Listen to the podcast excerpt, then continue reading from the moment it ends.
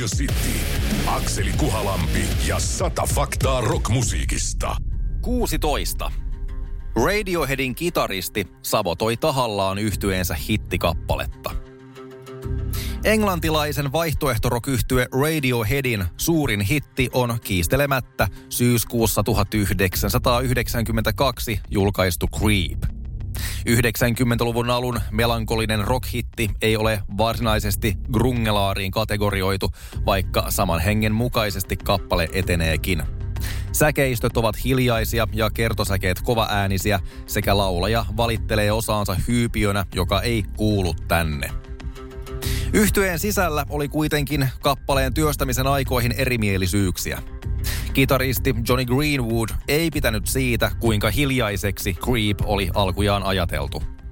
Kun säkeistö siirtyy kertosäkeeseen, tulee mukaan kovaääninen särökitara. Juuri tätä ennen kuullaan, kun Greenwood soittaa kuolleita ääniä, eli lyö kitaransa kieliä niin, etteivät ne soi kunnolla. Sekä Johnny Greenwood itse että yhtyeen toinen kitaristi Ed O'Brien ovat kertoneet tämän olleen tarkoituksellista protestointia. Kenties Greenwood oli kyllästynyt ja soitti vailla kiinnostusta ajatellen, ettei ottoa kuitenkaan käytettäisi. Toisin kuitenkin kävi. Radio City, Akseli Kuhalampi ja sata faktaa rockmusiikista. seitsemäntoista. Nothing Else Matters sai alkunsa puhelimessa. Heavy-balladien klassikko vuonna tuhatyhdeksänsataayhdeksänkymmentäyksi Metallican nimikkoalbumillaan julkaisema Nothing Else Matters on käynyt tutuksi jopa niille, jotka eivät Metallicaa kuuntele, sekä aivan liian tutuksi suurimmalle osalle Metallica-faneista. Kappale sai alkunsa, kun laulaja-kitaristi James Hetfield puhui puhelimessa silloisen tyttöystävänsä kanssa, mikä kuuluu myös sanoissa. Kappale alkaa sanoilla "So close, no matter how far", eli niin lähellä, vaikka kuinka kaukana, kuvaten kahden ihmisen välistä sidettä. Kappaleen sanoitukset eivät tosin olleet ainoa asia, mihin puhelimessa käyty keskustelu vaikutti. Siitä syystä, että Hetfieldillä oli vain toinen käsi vapaana, hän näppäili kitarasta vapaita kieliä. Kappaleelle syntyi sen kuuluisa intro, jossa soitetaan hetken aikaa vain vapaita kieliä ja jota jokainen aloitteleva kitaristi kokeilee tapailla siinä vaiheessa, kun muuta ei vielä osaa. Radio City, Akseli Kuhalampi ja sata faktaa rockmusiikista. kahdeksantoista. Lemmy makasi entisten bändikavereidensa naisten kanssa kostoksi. Motörheadissä tunnetuksi tullut englantilainen laulaja-basisti Lemmy Kilmister soitti ennen Motörheadia Space Rock-yhtyeessä Hawkwind, kunnes sai kenkää vuonna tuhatyhdeksänsataaseitsemänkymmentäviisi. Syynä olivat muun muassa huumausaineiden hallussapidosta koituneet hankaluudet. Bändistä erottaminen totta kai pisti ärsyttämään toden teolla, joten Lemmy päätti kostaa. Tämä tapahtui viettelemällä bändikavereidensa vaimot ja tyttöystävät, onnistuen siinä. Mick Wallin kirjoittamassa elämäkertakirjassa Lemmy The Definitive Biography, julkaistu vuosi Kilmisterin kuoleman jälkeen, Lemmy kertoo, kuinka rumpali Alan Powell ei ole vieläkään antanut hänelle anteeksi. Kosto oli siis melko tuntuva. Tarina on helppoa uskoa todeksi, sillä Motörheadin nokkamiehen naisseikkailuista yleisemminkin kerrotaan villejä tarinoita. Tosin nöyränä ja vaatimattomana miehenä Lemmy Kilmister on tunnustanut vuonna kaksituhattayksitoista maanneensa vain tuhannen naisen kanssa, eikä kahden tuhannen, kuten huhut olivat kertoneet. Radio City, Akseli Kuhalampi ja sata faktaa rockmusiikista.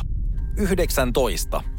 Black Sabbathin tuotanto sekä alkaa että loppuu sateen ja ukkosen äänillä. Black Sabbathin ensimmäinen studioalbumi Black Sabbath julkaistiin helmikuussa tuhatyhdeksänsataaseitsemänkymmentä.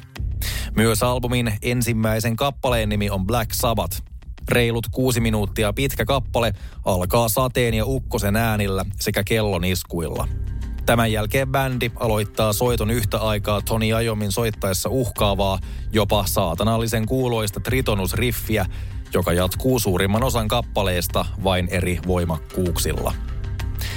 neljäkymmentäkolme vuotta myöhemmin, vuonna kaksituhattakolmetoista, siihen mennessä jo raskaan rockmusiikin kivijalkoihin tunnustettu bändi julkaisi yhdeksästoista studioalbuminsa kolmetoista.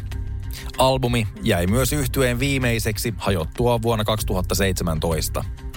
kolmetoista-levyn viimeinen kappale, reilut seitsemän minuuttia pitkä Dear Father, loppuu siten, että jäljelle jäävät samanlaiset sateen ja ukkosen äänet kuin ensimmäisen albuminsa ensimmäisellä kappaleella.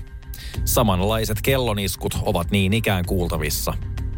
Näin ollen Black Sabbathin tuotanto sekä alkaa että loppuu sateen ja ukkosen äänillä. Hieno yksityiskohta löydettäväksi Black Sabbath-faneille, joille kyllä se ensimmäinen levy eritoten on käynyt tutuksi. Radio City, Akseli Kuhalampi ja sata faktaa rockmusiikista. kaksikymmentä. On salaliittoteoria, jonka mukaan Scorpionsin Wind of Change on C I A:n käsialaa. Kuten vähän kaikkeen liittyen, myös rockmusiikin saralta löytyy valtava määrä salaliittoteorioita, joista monille voi pyöritellä silmiä ja todeta, että kaikenlaiseen sitä porukka uskoo. Eräs uskomus on, että saksalaisen rockyhtye Scorpionsin vuoden tuhatyhdeksänsataayhdeksänkymmentä julkaiseman hitin Wind of Change takana olisi todellisuudessa Yhdysvaltain keskustiedustelupalvelu C I A. Neuvostoliitto romahti vuonna tuhatyhdeksänsataayhdeksänkymmentäyksi ja nyt on toki helppoa nähdä siitä enteileviä merkkejä pitkin romahdusta edeltäviä vuosia. yhdeksänkymmentäluvun taitteessa tällaisen tapahtumisesta ei C I A:ssa kuitenkaan ollut varmuutta, vaan punaisen sirppivasaralipun katsottiin liehuvan mahdollisesti vielä pitkäänkin. Piti siis kehittää aivan uudenlainen psykologinen ase, joka ei vahingoittaisi ketään, mutta tuntuisi Neuvostoliiton kaltaisen järjestelmän nahoissa pahasti. Mikäpä muukaan olisi ollut parempi väline tällaiseksi kuin länsimaisen populaarikulttuurin keskeisin ja tarttuvin elementti, rockmusiikki. Berliinin muuri oli jo murtunut, mutta vielä tarvittiin rock-kappale, jonka viesti olisi länsimaista, vapaata maailmaa puoltava ja täten huojuttaisi Neuvostoliiton kaltaisen järjestelmän korttitalon lailla kumoon.